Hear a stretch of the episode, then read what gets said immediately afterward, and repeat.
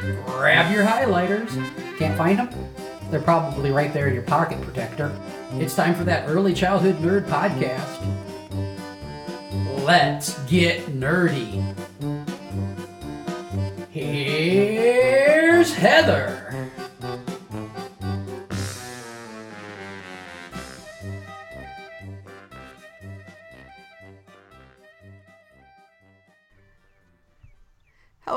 Everyone. Welcome to another episode of That Early Childhood Nerd. I'm Heather Bernt-Santy, and I've got Lisa Murphy with me again. Hello. Ray. Um, you did like a, I don't know, like a look up when I said hello, and I thought, God, did I say it that loud? Like you were leaning away, but I think you just were, yeah, just celebrating your day or something. I don't know. I was celebrating the fact that there's no snow here in Florida. Uh, well, there's none in Indiana either. But I'm going to Minnesota on Thursday. Yikes. yeah, I'm going to Nebraska in a week, so I imagine I'll find some along that route. Hmm. yes, ma'am. Probably not as much as Minnesota, Jamie. I miss snow though. I don't get enough in Indiana. Mm. And the Indiana people think that's crazy, but um, so anyway, we are going to talk about a quote from the book The Great Disconnect by Michael Gramling. Um, and Great book. Way. Great book. it is a great book, and that's one that um, sometimes I'll start a book and I'm highlighting so much that I think it would be easier to highlight the stuff that wasn't interesting. And this book was one of them. Um, or I, I'm reading it and I think I'm going to read this so many times that I just have it all memorized. and I can Exactly. just pull all this out. Um, but so far I haven't done it that many times yet. But it, this might I- also be on my list. I wrote. Um, I, I'll I'll use different color highlights and then put the year of when I read it, and it's kind of interesting to see where like there's certain phrases that every time you read it you're drawn to, and then other times there's like, huh. That one wasn't as big for me, or this was like, ah, and I, I think it's a nice reflection, uh, like a mirroring of where you are in your own path, you know? Ooh, that's a good idea. Um, I don't know if I could do that because uh, I don't like other than yellow highlighters for some reason. Fair enough. But Fair I enough. have definitely bought another copy of the same book to reread and rehighlight. You crack me up. it's a problem. No. Um, so here's the quote. Uh, oh, wait, that's the last quote we did. Here's the real quote. I've heard this one before. If her kindergarten teacher is going to make her miserable next year, we better make her miserable now so she can get used to it. Ugh. And that seems sort of exaggerated, but it's not. I have absolutely heard people say, maybe not miserable, but I've I had an executive director of an agency that I worked for that ran several child care centers who in a conversation about what should we be doing to get kids ready for school essentially said that. Yeah, Yeah. we know it's bad, but that we got to get them ready for it. We're not helping them to send them unprepared into this bad system.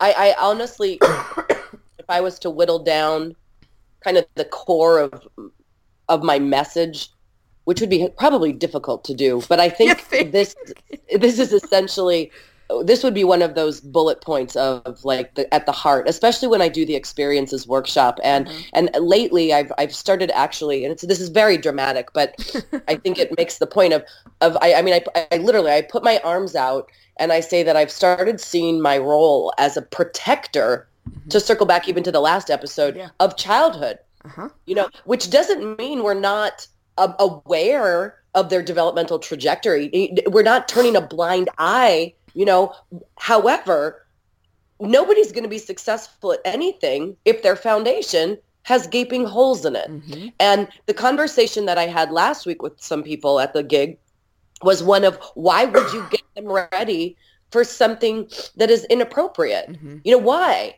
And and and why would you do that? And if in, if on your own time you're not fighting the system to make where they're going to next year more developmentally appropriate, if you're not going to fight that fight, then you at least need to fight the fight of making sure that what they have when they're with you is as developmentally appropriate as possible Mhm. and and and so to to get somebody ready for bad school i mean and, alfie Kohn got ba-bum, ba-bum, ba-bum. Hearts in our eyes. right, right, yeah, bong, bong, bong. I mean, I heard Alfie say that at a group at a workshop in Ontario, California, like in 1990 something, Which and he's like, "Why in the would?" room with Alfie Kohn? Oh my god, it was awesome! And of course, I sat right up front. And every time I email him, I'm I know for sure he knows exactly who I am. Oh my god. Ugh. okay, sorry I interrupted you. Um, no, that's okay. He but said- but he said that. Why would you get them ready for bad school? And I've never ever ever forgotten that. Uh, if you've heard me do the workshop, I will often say, if you knew a famine was coming, would you start starving them to get them ready? And people laugh at how ridiculous that is. I mean, our, our profession is filled with these little sound bites that we all laugh at. You know, you, the, the, should I put shoes on a newborn? You know, no. Well, they're going to walk next year, so we should put shoes on them now. It's ridiculous. We we know how ridiculous it is, but it's like our filter. It's like we get stupid when it comes to this particular topic. Yeah. And and I guess I, I'm taking advantage of the fact that you know I'm in my 50s now. to not be so nice. Oh, is that how it works? Okay. It, it is. That's when you're allowed to, to start being a little more snarky. Well, and I, I say to people all the time, you know, I'm not going to go in and pick up a three month old baby, hold her up on her feet, let go, and then get upset that she falls or judge teachers because she falls. I'm going to understand that she's not ready for that yet. That's awesome. But we, but, but you're right. And, and for some reason, and it's this disconnect. And one of the things that, that Gramling says in the book is like, there's, this is a huge just paraphrase, but there's no field in which the gap between what we know and what we do is wider than in mm. early childhood sometimes. So I'm going to jump in on that Sure. because in Giants in the Nursery, sorry Uh-huh. guys if you're listening, I have a I have a I have a little bit of a cold, which which I hate having to admit. But anyway, I I'm sorry, you're only human after all, damn it, I am not. despite reports to the contrary. um, in the Great Disconnect, one of the things I no, excuse me, no, Giants in in the Giants Nursery. Nursery, um, one of the things that I really appreciated about the intro because he talks exactly to that, and he says that there isn't actually. He goes, we actually very much have a consistent. Not fragmented history. Our profession is not disconnected. What's disconnected is the implementation of what we know. So maybe actually that is the same thing, that disconnect between the theory and the practice, but but that we're not necessarily a fragmented profession the way that some people are mm-hmm. saying, but but what's actually fragmented and, In and inconsistent is is how we're executing what we know. Right. We know what we know what we know, Right. but we're really bad at, at acting on it. yep. And I agree with you. You know what? If and if you flip it, everybody likes to go to the medical profession, right? So you know, if if there was this kind of a disconnect between how doctors were acting on a regular basis, the world would go up in arms. You know, but mm-hmm. for some reason, and I think that it does come back. And I'm just rambling off the Yeah. top of my head, but I really do believe that that because the people in this profession are not seen as you know people who actually understand or know what they're talking about that, that people automatically assume that because we work with babies that we must be babies ourselves and so people try to tell us how to do we we like get treated like we have no idea what we're doing But part of me thinks uh, most of us must believe it too in our heart of hearts because we don't fight it. So if you know, with with the baby example, we all believe that about babies. We've seen it; it's been our experience. We know that they don't walk until they're ready to walk, and they've had all these foundational experiences to build all those muscles that they need for that. but we don't fight it as much when we're talking about getting them ready for kindergarten. And so that to me says, do we ask the question, do we really believe then?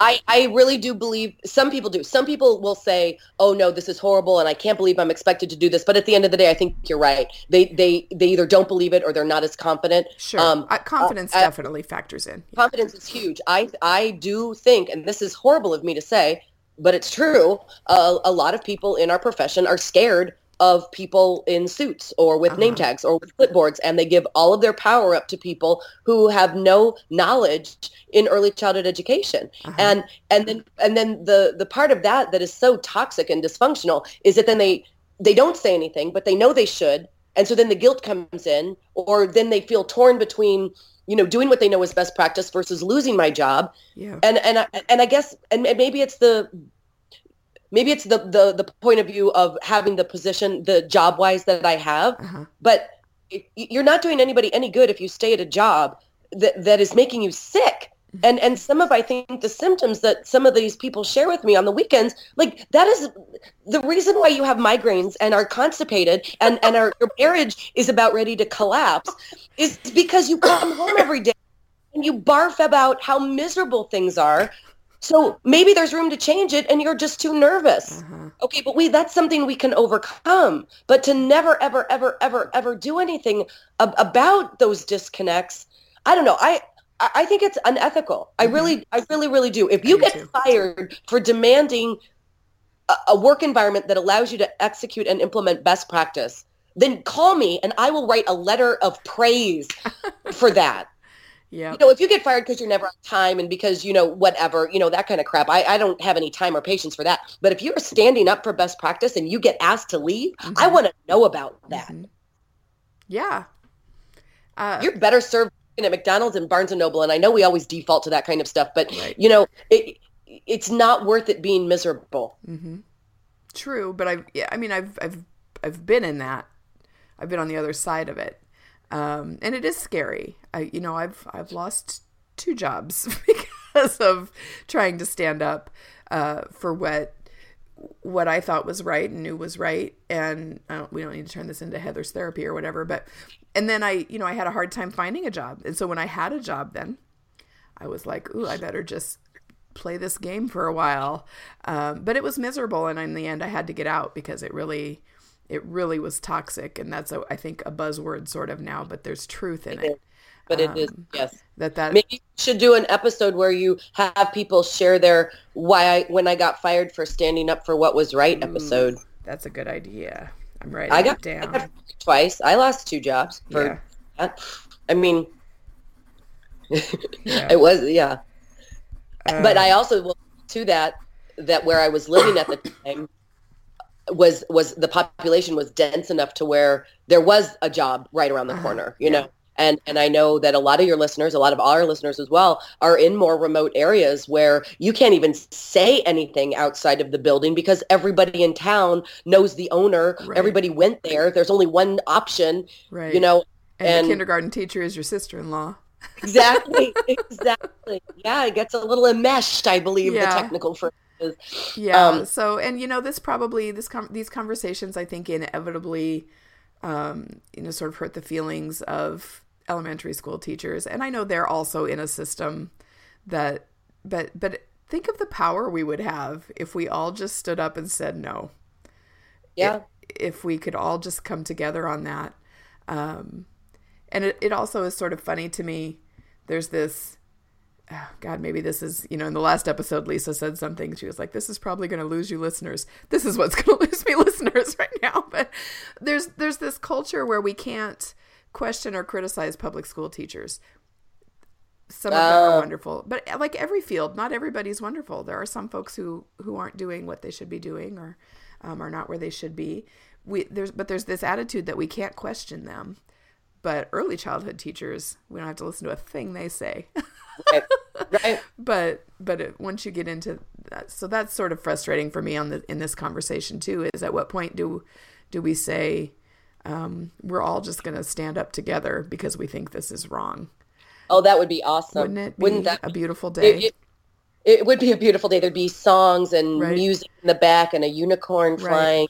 i've got um, hymns in my head right now the the thing I'm going to add to that, and and um, maybe it's it's not a devil's advocate, but it's maybe a baby devil's advocate. okay is is and because this is what I say in my workshop because I do believe this. I mean, Mhm. at the end of the day, if if the kid has had the best preschool experience possible, and by best I mean the most developmentally Yes. appropriate, play based, like everything that we always are talking about, Uh-huh. a lot of choice, um, you know, self expression, Yeah. DAP, all, all, if that has happened, when they do transition into kindergarten, into a system that perhaps is not as developmentally appropriate as they should be, uh-huh. if in fact the five years that they've had up until that point was a true childhood, most children are able to make that transition Yep. into that system a lot more successfully than the children who've had a preschool experience Mhm. that was a watered down version of what's going to be expected that kindergarten year. absolutely I, I have found that parents believe that. Mm-hmm. I'm giving them everything right now so that, you know, when they do make that transition, they'll, they'll be a little bit more ready mm-hmm. for some of those inappropriate expectations. Mm-hmm. But in order for that transition to be successful, that means that the childhood that they've had up until that point needs to be as pure as sounds mm-hmm. very, you know, there's the violin, but right. you, you know what I'm, I'm saying. yeah, and, I do, and, and that, I agree. That's what I don't believe that early childhood people believe. Right. I think early childhood people have lost faith in the the true power of a play-based childhood. Mm-hmm. Yeah, and I've I've written about this. I think about so when I when I think about get you know school readiness efforts in early childhood, one of the biggest parts of that I think is like the circle time experience. Um, and so I've written about this that if we've got children who aren't ready for circle time, and we're forcing them into circle time. What we're doing, it you know, by punishing them or scolding them or whatever for for not being ready for that experience yet. What we're doing is teaching them to develop escape behaviors mm, to mm-hmm. get out of that unpleasant experience. And that's something they're going to have to unlearn when they get to school and they're expected to function as part of a group because they have this history of bad experiences with that group and that could translate to table work or you know whatever that that might be so we think we're doing all this in the name of readiness but in fact we're giving them more things that their kindergarten teacher is going to have to teach them out of that is an awesome point heather well thank you You're welcome. My um that all started I so I wrote it when I had a blog. I wrote a blog post about that which started when I argued with an early childhood professor about that idea. Um but I believe that. I think we do so much and so many children learn that they aren't good at school.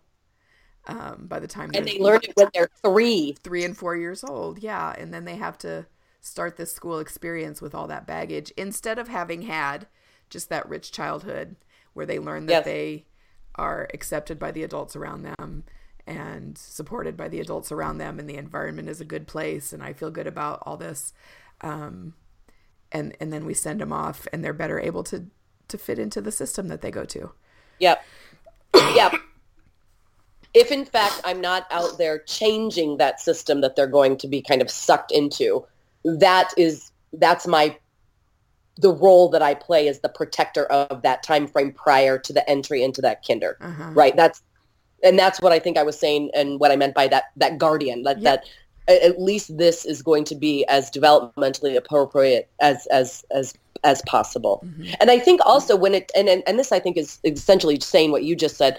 If those first years before entry haven't been filled with those power struggles, sit down, be quiet, get in line, when they make that transition and somebody asks that of them because they don't have that history of it turning into uh-huh. a power struggle all the time they're like oh you know why not well especially and this also is people forgetting what we know about child development five and six year olds love rules they love rules they love to know the rules and they get really mad when uh-huh. kids aren't following the rules uh-huh. and you know purely just using what we know about a typical five and six year old of course they're going to get with the program. Now, again, I'm I've got that asterisk there that I'm not saying that those are expectations uh-huh. necessarily that should be put on them. However, yeah. going to be more inclined to do it simply because it hasn't been an issue prior. Yeah, yeah, and it's it's developmental, right? It's Erik Erikson.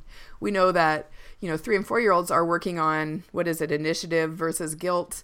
So if all day long their ideas, they're being told that the idea they are taking initiative on is the bad, wrong idea then they don't yeah. get to work through that little crisis that that Erikson says they're working through at that time, and so then they're not ready for the next one.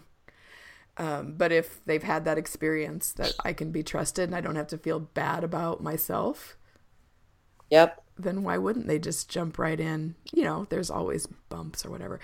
The other thing that I this is switching gears, but the other thing that I hate about this is, um, you know, there's there's no definition of readiness. There's 112 definitions of readiness.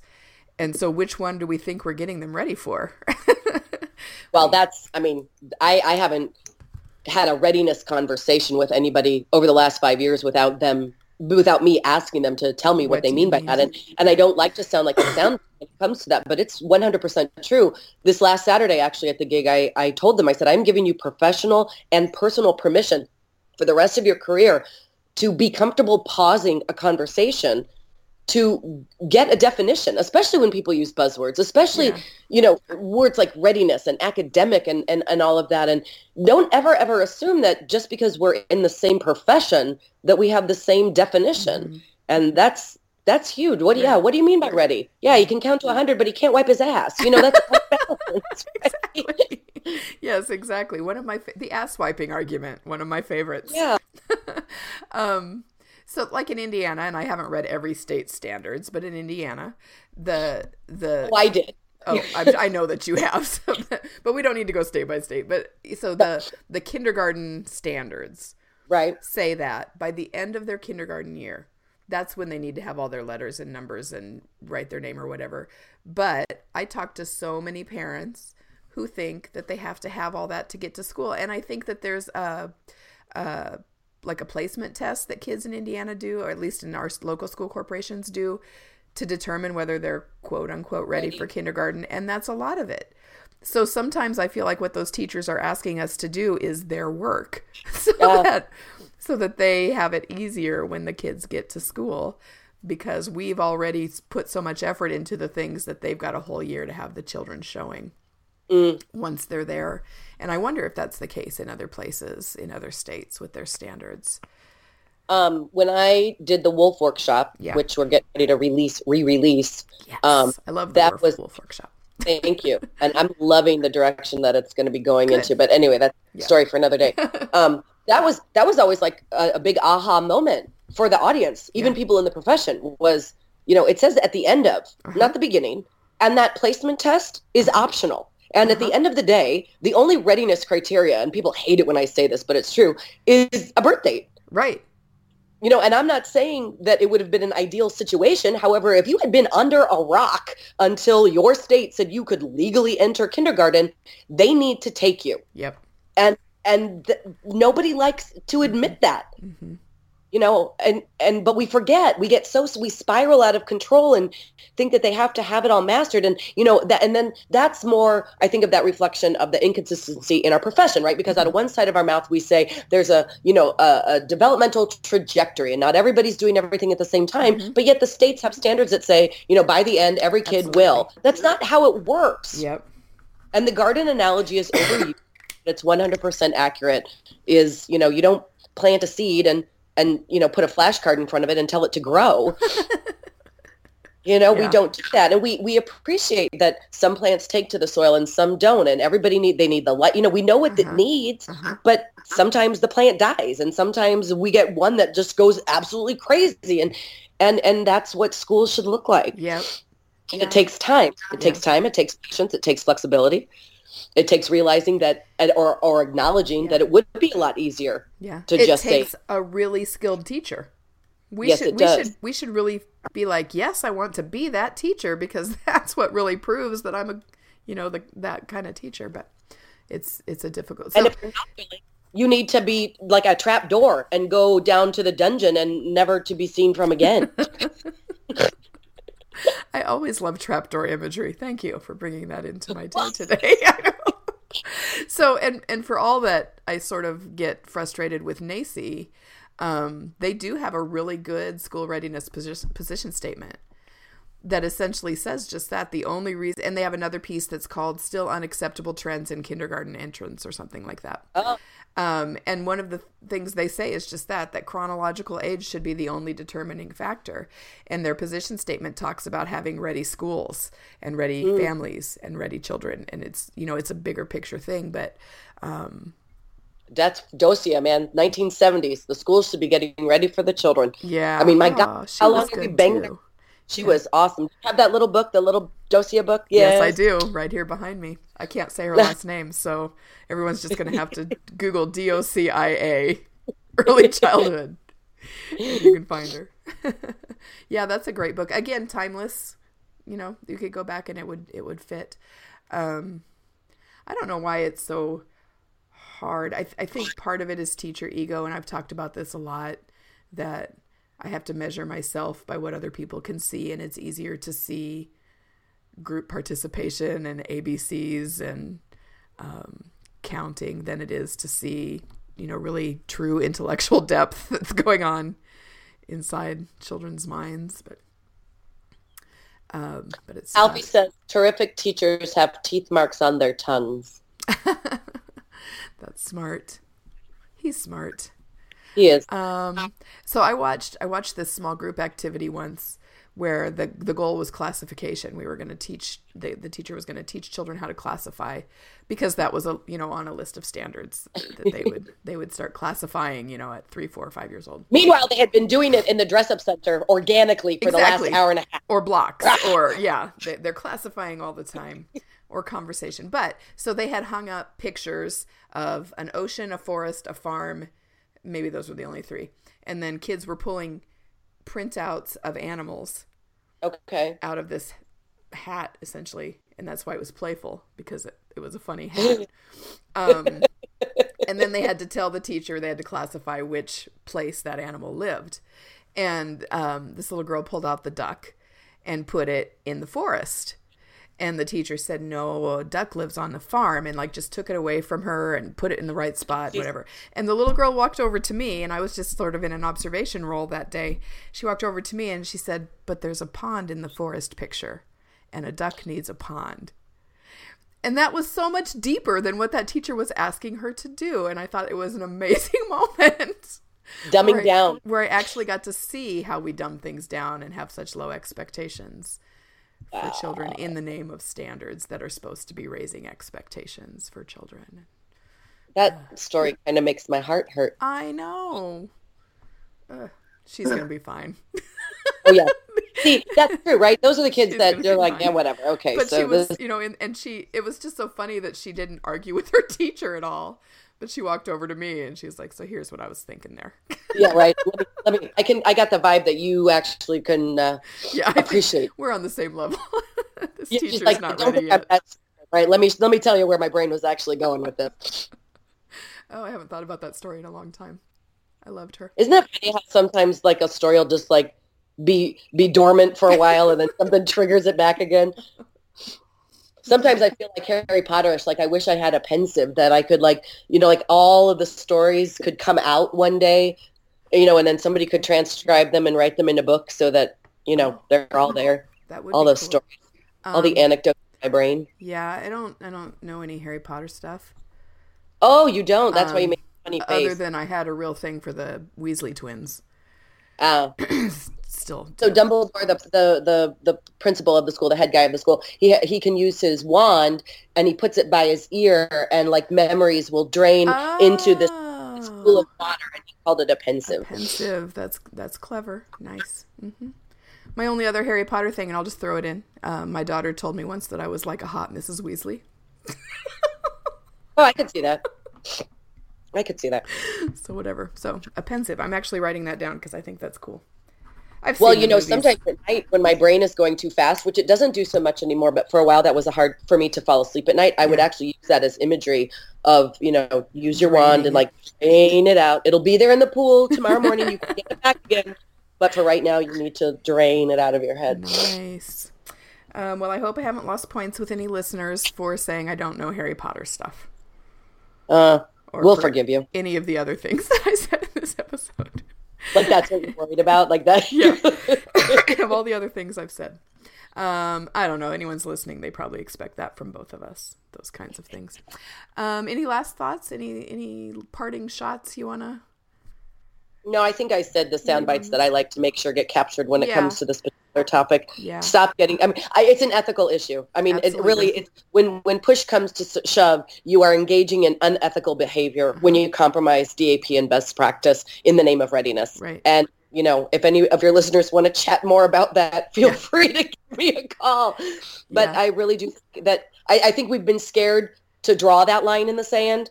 And, and I'm I'm like yeah I think it I think it might be time. It's I'm not to do do that. Not contribute to the problem. Right. You know, at the end of the day, I'm not the boss of what is happening in kindergarten and grade ones, and and and I, I'm not even sure I want to be. Mhm. Um, but I'm not going to contribute to the problem that's going on there. Right. So, and just to to throw in a plug for our Monday night study hall that we've started doing, um, the first one was the week before the last, I think, and we we discussed this article. So every every other Monday we have an article that we have all read and we discuss it on online and Zoom. And if you want more information, you can find it on playvolutionhq.com. But anyway, the first step, the first uh, meeting, we read this article that that you and I had talked about already, which was a woman. Oh, that DAP one. What? That DAP one. Yeah, a long time ago, uh-huh. making a case that um, No Child Left Behind was developmentally appropriate practice because it was part of the children's culture, um, and using Urie Bronfenbrenner as a and and, uh, and that's what the consensus of the of the study hall conversation was that it was eth- it was unethical. It was a professional professionally unethical position to take, and sort of an easy way out of a difficult conversation. Um, and Ooh. I think I think we just have to get beyond that. We have to step up and say, above all, do no harm. And children are being harmed with with this idea that we've got to make them miserable now to be ready to be miserable next, next. year or even in three years sometimes. I mean, we're starting it ridiculously early, but all right. Well, we've probably beat that one. but in a good way. Yeah, in a good way. Yeah. So thanks, Lisa, for being on again. Thanks, thanks everybody for, for listening. Me. Goodbye. Bye. That's the show. Now go get your nerd on.